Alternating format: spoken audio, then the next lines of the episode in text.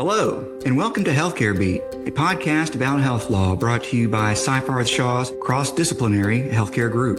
Each Healthcare Beat episode focuses on key industry trends and legal developments while identifying practical takeaways for those dealing with these issues every day. I'm Chris DeMeo, a Seyfarth healthcare attorney in Houston. And I'm Heather Kloss, a Seyfarth health attorney in Sacramento. Let's get started. On this episode of Healthcare Beat, we wrap up our two part series on privacy and cybersecurity risks for healthcare organizations. Chris, who do we have with us today? So, we are closing out our coast to coast tour today, starting in Houston, Texas, with my law partner here in Houston, Jesse Coleman. Jesse specializes in commercial litigation for healthcare providers, which includes operational aspects, commercial contract aspects, and fraud and abuse compliance aspects. And uh, I know for a fact that Jesse is moderating a panel today of local luminaries on the False Claims Act for uh, business leaders here in Houston. So, Jesse, I appreciate you spending some time with us today. Chris, good to be here. And then we move on to Washington, D.C., where we have Leon Rodriguez. I like to say that Leon is a healthcare expert in his spare time. Leon was the former director of OCR during the Obama administration, but it also has held high ranking government posts in uh, the immigration department and has worked as a federal prosecutor. So always a pleasure, Leon, to have you with us. Thanks again. Jesse, let's start with you. How are you doing, by the way? Doing great, thanks. Beautiful Houston morning, one of the few days you can actually stand outside and not have it feel like a sauna. There you go. October is the time to be in Houston. Our last episode focused on operational measures, mainly focused on technical aspects of cybersecurity and data analytics that healthcare providers can employ to protect themselves against threat actors. But we also know there's a complex legal framework with myriad regulations that also dictate what healthcare providers have to do. I was hoping you could start our episode today with a little discussion of how the legal and the technical aspects interplay. Absolutely. Well, thank you. Thank you for that question. One of the legal regimes that most practitioners are aware of is HIPAA and HIPAA and HITECH. And these are the federal statutory and regulatory regimes that govern federally the dissemination and authorization of sharing healthcare information. But a lesser known set of statutes and regulations are the state level requirements. And one of the interesting things that I've found over the past few years is how little practitioners, both in house and externally, seem to know about their own state's laws. And it's absolutely critical that those are understood and better understood in order for our healthcare clients to effectively navigate the process of sharing information correctly. Right. And the ironic thing about the state laws that I find is they only matter when they're more restrictive than HIPAA. So not knowing them, if they are indeed more restrictive, uh, can cause a lot of problems if you think you're doing it right in the first place. They absolutely can. Some states, we recently conducted a 50 state survey and published this survey. It can be found on our website and can be provided to anyone who's listening here. But this 50 state survey revealed to us what we kind of understood already is that HIPAA is really the only the beginning of the story. HIPAA is one of those statutes that goes both directions in terms of allowing for more and less access to information. On the one hand, in certain circumstances, HIPAA is the final word. It's the federal law, so it's preemptive. And if HIPAA says you can't do it, then it really doesn't matter what the state law says, unless HIPAA says it does. And so there are sets of circumstances in which HIPAA can say you absolutely cannot share healthcare and health uh, personal information under these circumstances unless the state law says otherwise. And so it's important for our clients and practitioners to understand when states have exceptions that are recognized by the federal laws that apply and allow for shared information. On the other hand, Chris, as you pointed out, HIPAA is sometimes the beginning of the conversation because state law can be more restrictive. HIPAA is actually, in many ways, a framework to facilitate the sharing of information. It's designed to be the channels by which information flows. And there are times in which HIPAA says you can share information under these circumstances unless there are more restrictive rules that a state and its legislature have. And so what you have to understand is you look at HIPAA, you see where the restrictions are, you see where it's facilitated, and then you apply on top of that the statutory and regulatory framework of the jurisdiction you're in in order to determine whether or not that information can be shared under those circumstances. And as you point out, sometimes it's much more strict. The definitions of covered entities and protected health information may be completely different.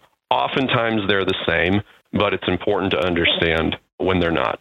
So, for our listeners out there who are focused on HIPAA and rely on a bunch of templates and forms that work well for HIPAA, where can they find other resources to make sure that one, their state doesn't have something to say about the issue, and two, how to comply with it if it does? The first step I would recommend is that survey that we provided and that can be again found on our website and hopefully within the notes of this podcast here afterwards. It's a starting point, and uh, as in most legal issues, it's important to talk with and counsel with professionals in order to guide you. Every circumstance is different, and this is an area where you don't want to get it wrong. The notice and breach procedures in HIPAA are often mirrored and sometimes more more stringent under the state laws. HIPAA has a, an entire analysis process that allows you to determine whether or not a breach occurred once you've had an unlawful disclosure. And there are mitigating circumstances that, if you properly analyze them, may not result in a breach. And that's something that you can have determined with the proper legal professionals. State law oftentimes has strict liability. If you have an unlawful disclosure, it must be reported. And so, again, it's important to understand those and to consult with healthcare legal professionals to guide when those unlawful disclosures occur. And more importantly, to prepare your company's processes so that you can minimize those circumstances in which they do occur. It really is not a question of if, it is a question of when there will be some form of unlawful disclosure, but you can minimize those and you can mitigate the risks associated with that if you have the proper processes in place ahead of time. That's very helpful, Jesse. Uh, I appreciate that. I have a question for Leon. Leon, you previously served as the director for the Office of Civil Rights at the Department of Health and Human Services. So that's at the federal level. Explain to listeners the role OCR plays in the event of a data breach involving protected health information. Well, I think I think in a, a critical starting point to answering that question and picking up on some of the things that Jesse was talking about is to understand what is a breach, because that's actually a pretty broad concept. It is a use or disclosure of protected health information that is not permitted under HIPAA. And, and when we say HIPAA, we're talking about HIPAA itself, we're talking about the privacy and security rules, and we're talking about the HITECH Act, which was meant to sort of update HIPAA for the tremendous technology transformation that occurred between 1996 when HIPAA was first passed and 2011, which is I think when when uh, HITECH was passed, there was a tremendous transformation both in the kind of technology that we as patients use and that providers are using. And so what that means is you can have a use of protected health information where the information never leaves the healthcare entity. And still that could be something that would be considered a breach under HIPAA. So two classic examples is there were one of the very first HIPAA enforcement cases involved the theft by an employee of uh, Farrah Fawcett's protected health information. And the minute the minute that employee accessed that information for anything other than her benefit, that was a breach.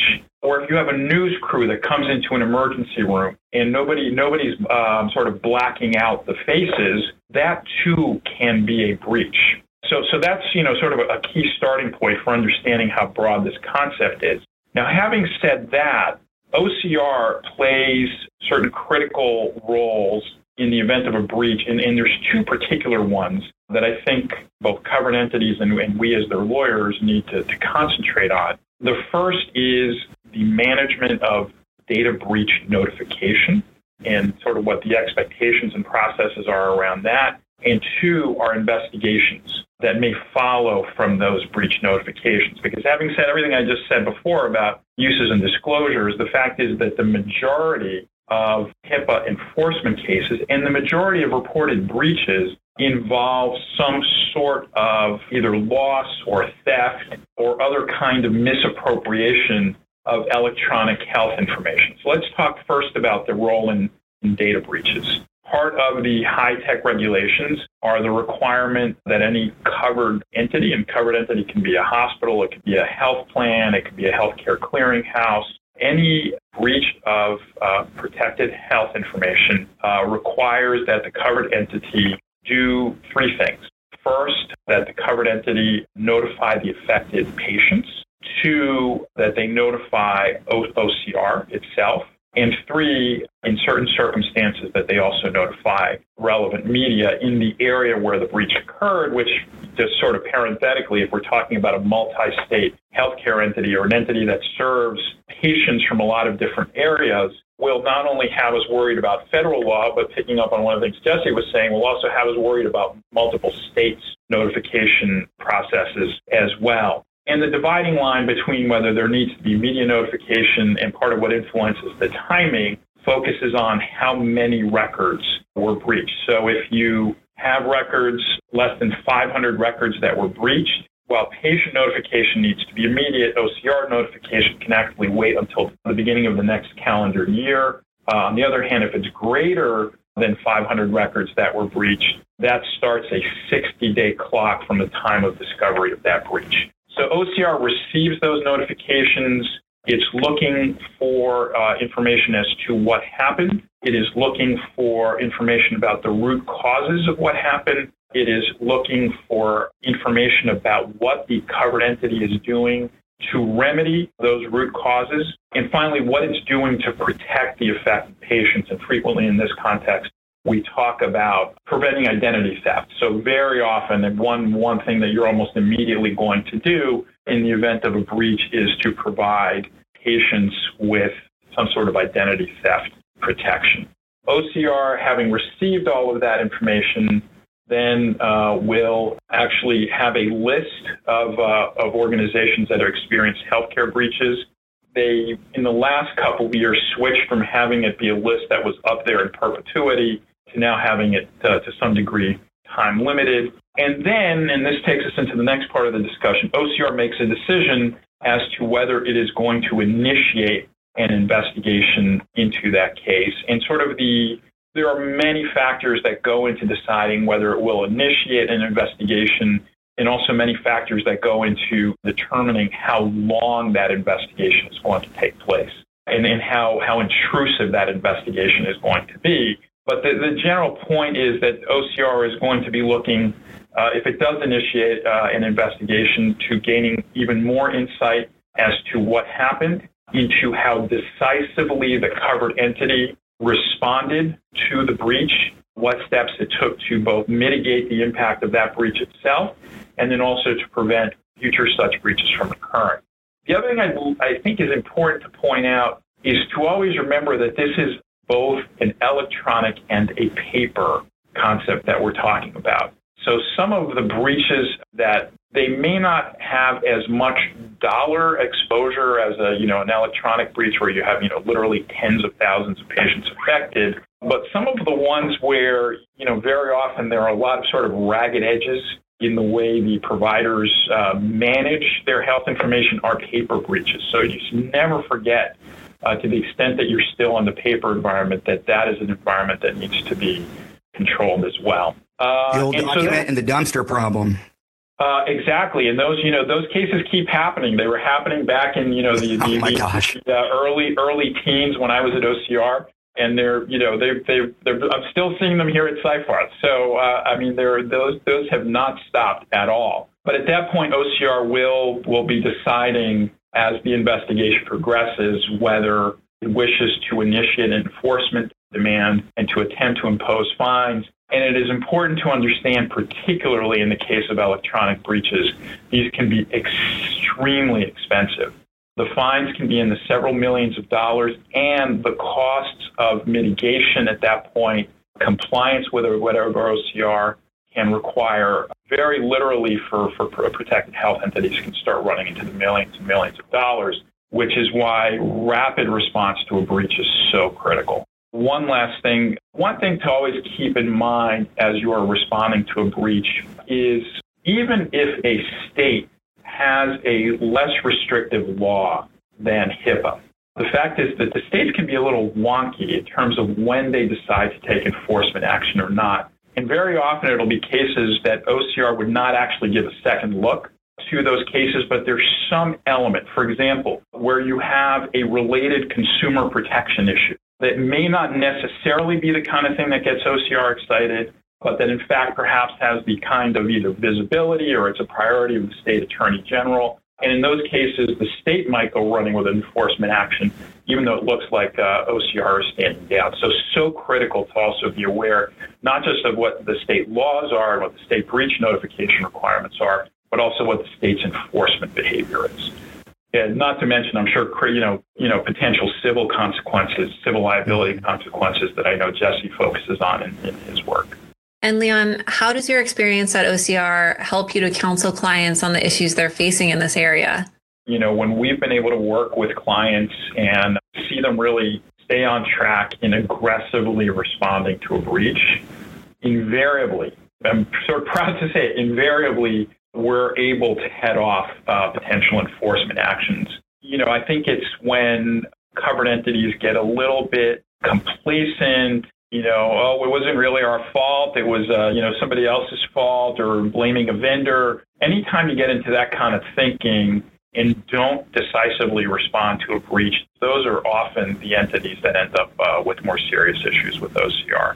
That's fantastic, Leon. Uh, I really appreciate that. Jesse, pivoting to you, when OCR is feeling a little bit grumpy, or you do have some other state entity or private entity that is going after the healthcare provider because of a data breach. How is that expressed in litigation? What are you seeing out there now that data has become so ubiquitous? And even though we haven't had any advancements in digital healthcare since 2011, thank goodness, there still are lots of opportunities for litigation in this context. So, can you explain to our listeners a little bit about that?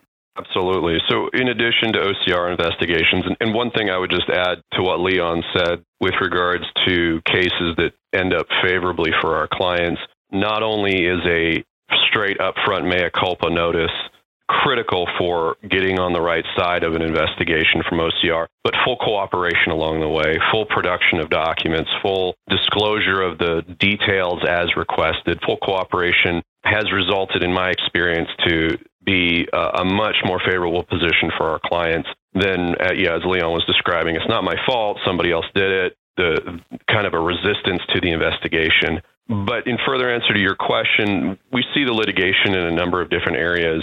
We'll see states attorneys general pursuant to statute and regulation attempt to impose civil liabilities against the healthcare entities and the folks that are working there. We'll also see private rights of action in some states. And again, these morph and change depending on the jurisdiction from a HIPAA analog, if you will, that we're looking at private protected healthcare information and, and specific statutes that are on point to that, to general privacy statutes that may have private rights of action available under a state law. And then finally, there are common law duties. There's the ever present attempt by plaintiff's lawyer and the plaintiff's bar to change HIPAA standards and state law standards into some general duty of care. And we see in, in various jurisdictions more and less successful attempts by plaintiffs' attorneys to create a private right of action in the case of a, of a HIPAA breach or a state breach where maybe the state statutes don't recognize those. And certainly HIPAA does not carry with it a private right of action. But that doesn't seem to have stopped a number of folks from trying to create or, or recognize a, an analogous duty based on a, a, an unlawful disclosure under state or federal law. Is there anything uh, that you're seeing in the near future where that may change under HIPAA. There may be a private right of action or that other states are adopting the position that we are going to provide a form of relief for our citizens if this happens? I'm not aware of the Office of Civil Rights, or I should say the Secretary, promulgating additional regulations or proposing a new rule that would create a private right of action for an individual under federal law.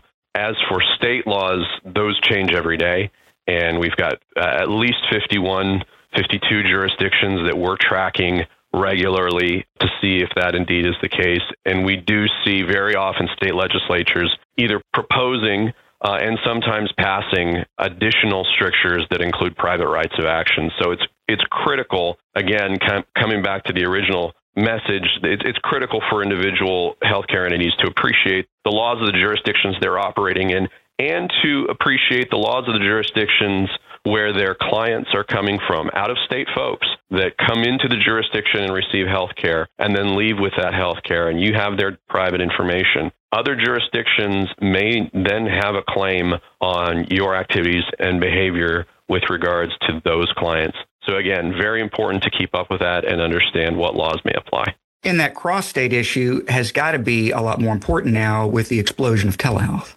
There's no question about it. Questions arise, and they, they've been asked of me very frequently. If I'm providing health care via telehealth and I'm in one state and my patient is in another, which jurisdictions laws apply? And if there is an unlawful disclosure, obviously federal law applies, but which state laws might apply, which other jurisdictions might apply? And so those those are fun questions to suss out and get answers to. But the answer isn't always immediately obvious. When in doubt, assume they all apply, uh, and then work back from there to see if there's a, an exception you might might have an opportunity to take advantage of.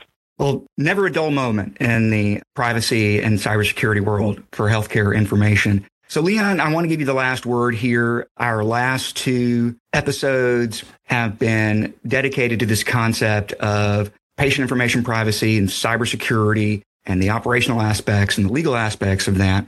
And they frankly have been inspired by a recent docu-series that you and Jesse participated in, as well as our two guests in the prior episode participated in about these very issues. Can you talk a little bit about that project and how and where people can find it if they're interested in uh, seeing it and sharing it?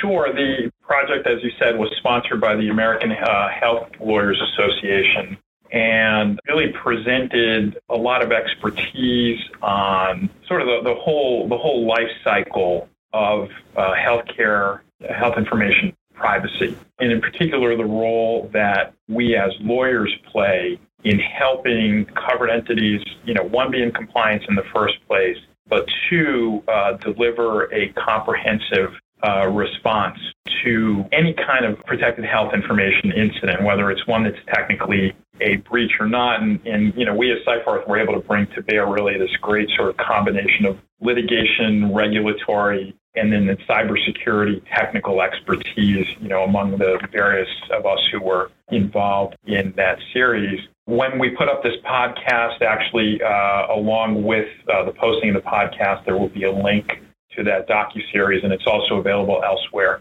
on our website. And I, and I, do think that in addition to this podcast, where we've been able to get into some more technical depth, I think that listeners of the podcast will really enjoy uh, watching and will find that video project very useful.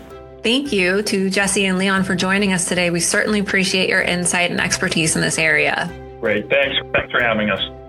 And thank you for joining us for another edition of Seyfarth's Healthcare Beat podcast, bringing you the latest developments and pressing issues in health law. So you'll never miss an episode, be sure to visit seyfarth.com or follow us on iTunes, Google, SoundCloud, or Spotify. If you enjoyed this episode, please share it with your friends and colleagues. We look forward to having you with us again soon.